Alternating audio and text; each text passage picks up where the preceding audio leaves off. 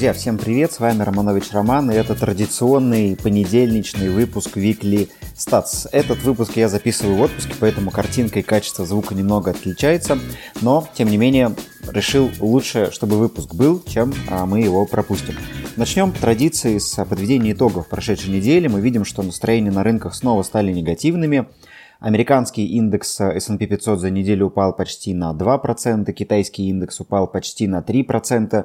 Исключением стала Россия, которая после двухнедельного мощного падения а, упала слабее, чем другие рынки, и постепенно начинает восстанавливаться. Всего лишь на 1% упал индекс московской биржи на прошедшей неделе. Доллар и евро снова выросли немного, в пределах 1%. Золото торгуется около нулевых отметок вторую неделю подряд, и биткоин снова начал сваливаться в коррекцию почти минус 6% за прошедшую неделю. Если посмотреть на те события, которые я сегодня выбрал, хочется начать с оценки китайского рынка. Индекс Seng э, компании, торгующейся в Гонконге, торгуется ниже своего баланса. После затяжного падения по мультипликатору PB соотношение цены к балансу упал ниже единицы. За последние 25 лет каждый раз при достижении этого уровня происходил рост. Сила этого роста была разной, но каждый раз, когда индекс э, приближался к этой оценке по мультипликатору, он восстанавливался и показывал некий восстановительный рост. В этом ключе имеет смысл последить за компаниями или фондами, которые ориентированы на Китай, в данном случае на российском рынке доступны FXN либо AKCH, если мы выбираем отдельные компании, или у вас есть возможность инвестировать ETF на американском рынке, то там можно смотреть в сторону компаний, торгующихся на Гонконге, или ETF, привязанные к гонконгскому индексу Ханг Сенга. В общем, идея по Китаю продолжает оставаться интересной, мы и в прошлой неделе про нее говорили, и в этот раз очередное подтверждение тому, что Китай может быть интересен в перспективе ближайшего времени.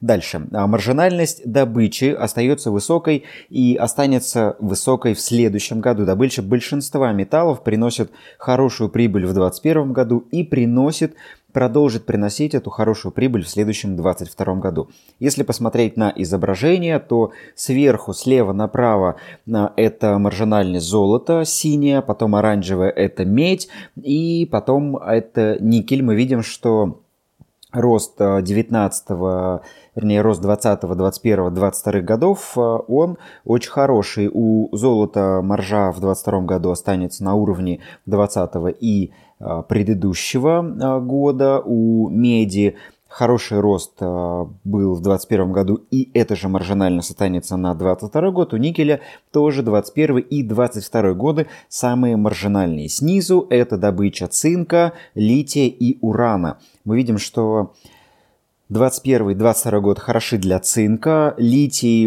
после некоторого снижения э, с 2016 годов, предыдущих пиков, снова начинает восстанавливать свою маржу. И, что интересно, урановые компании – показывают рост маржинальности последние три года. В этом году а, ETF, а, ориентированные на уран, показали очень сильный рост. И по ожиданиям в следующем 2022 году урановые ETF, урановые компании тоже продолжат показывать хорошую маржу. Единственная проблема здесь заключается в том, что Большая часть компаний а, до сих пор остаются убыточными и сложно выбрать те а, компании, которые были бы прибыльными а, для того, чтобы включить в свои портфели. Поэтому здесь можно, опять же, подойти через инвестиции в ETF и инвестировать, к примеру, фонд Global X Uranium ETF с тикером УРА на урановые компании, который как раз покрывает весь сектор целиком.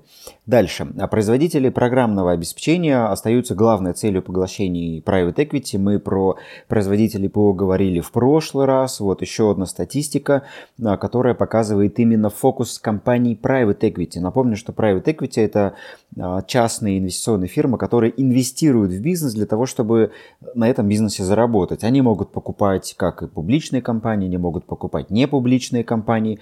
Поэтому это инвесторы, которые обладают хорошей экспертизой, которые выбирают качественные бизнесы, и мы видим, что до 15% а, доросла доля компаний-производителей ПО в портфелях Private Equity. Если выделить именно производство программного обеспечения как отдельный сегмент, то мы видим, что до 2,2% э, от американского ВВП достигли объем инвестиций в сегмент развития производителей э, программного обеспечения или инфраструктуры. Соответственно, для того, чтобы понять, как здесь можно заработать, можно зайти на условный сайт finviz.ru, finviz.com, прошу прощения, и выбрать технологичный сектор, индустрию, software, application и инфраструктуру. То есть создатели программного обеспечения, создатели инфраструктуры для работы этого программного обеспечения. Либо, опять же, посмотреть тематические ETF и выбрать что-то из них. В любом случае, это растущий сектор, который набирает обороты, набирает инвестиции. И здесь могут быть самые интересные горячие сделки до того момента, пока ставки не начали расти и деньги не стали для private equity дорожать. Еще одна статистика говорит нам про электрокары. Рынок в разрезе регионов мира. А, здесь что мы видим? Мы видим, что самый быстрый рост – это такая бордовая э, гистограмма, ориентирована на Китай. Мы видим, что в Китае средний рост продаж электрокаров растет темпами 51% в год. Это очень много. А в Европе этот показатель 41% в год годовые темпы роста. В Америке, что удивительно, самый низкий темп роста из этой тройки всего лишь 28% годового прироста.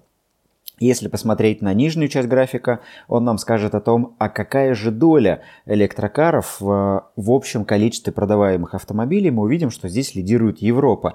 14% от всех продаваемых автомобилей в Европе за 2021 год это электрокары. При этом эта доля в Европе растет быстрее всего. Второе место здесь занимает Китай с долей 9%. Что удивительно, Америка находится на последнем месте э, и показывает только долю в 4% от всех продаваемых автомобилей. Это продажи электрокаров. Это значит, что компании из китайского и европейского рынка, скорее всего, будут показывать более быстрые темпы роста, и те компании, которые сконцентрированы на продажах электрокаров в Европе и в Китае, именно они получат наибольший прирост и наибольший эффект от внедрения электрокаров а, в продаже и пересадки с автомобилей на ДВС на автомобили на электроагрегатах. Это тоже такая интересная статистика, которая говорит нам о том, а куда смотреть, да, и на какие компании обращать внимание, если вы хотите инвестировать в сектор электрокаров. Ну и заключительная на сегодня статистика не самая позитивная для любителей дивидендных акций из американского рынка.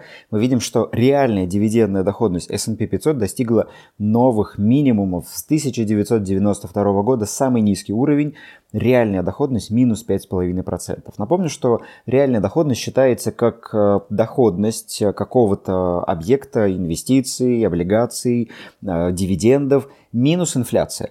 И здесь мы видим, что если из доходности дивидендов S&P 500 вычесть инфляцию, которая сегодня в Америке 6,8%, то получится, что минус 5,5% это реальная доходность, которую приносят дивидендные инвестиции в Америке сегодня. Это плохой знак для инвесторов в дивидендной бумаге, потому что он не дает им возможности заработать. Как правило, дивидендные бумаги не показывают больших темпов роста, и это сегодня не самый лучший объект для инвестиций, и из дивидендных бумаг инвесторы постепенно выходят. Если смотреть структуру в разрезе на управляющих, в разрезе фондов, то мы увидим, что на протяжении 2020 и 2021 года доля дивидендных акций в портфелях управляющих снижалась именно за счет того, что падала реальная доходность. С другой стороны, это может быть хорошим моментом для того, чтобы начинать формировать дивидендные портфели в тот момент, когда в США начнется рецессия. Потому что,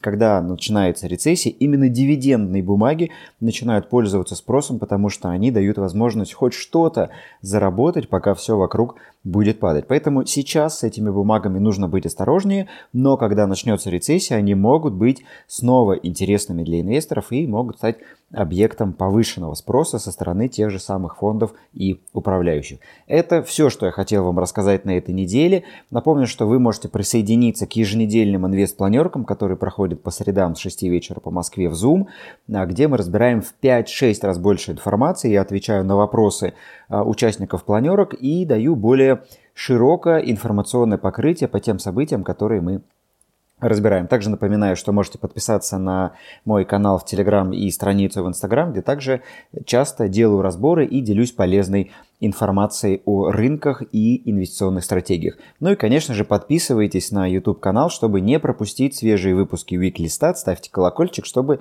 получать уведомления о выходе новых эпизодов, которые будут выходить каждый понедельник. В общем, всех был рад слышать. Увидимся через неделю. Удачных вам инвестиций и пока.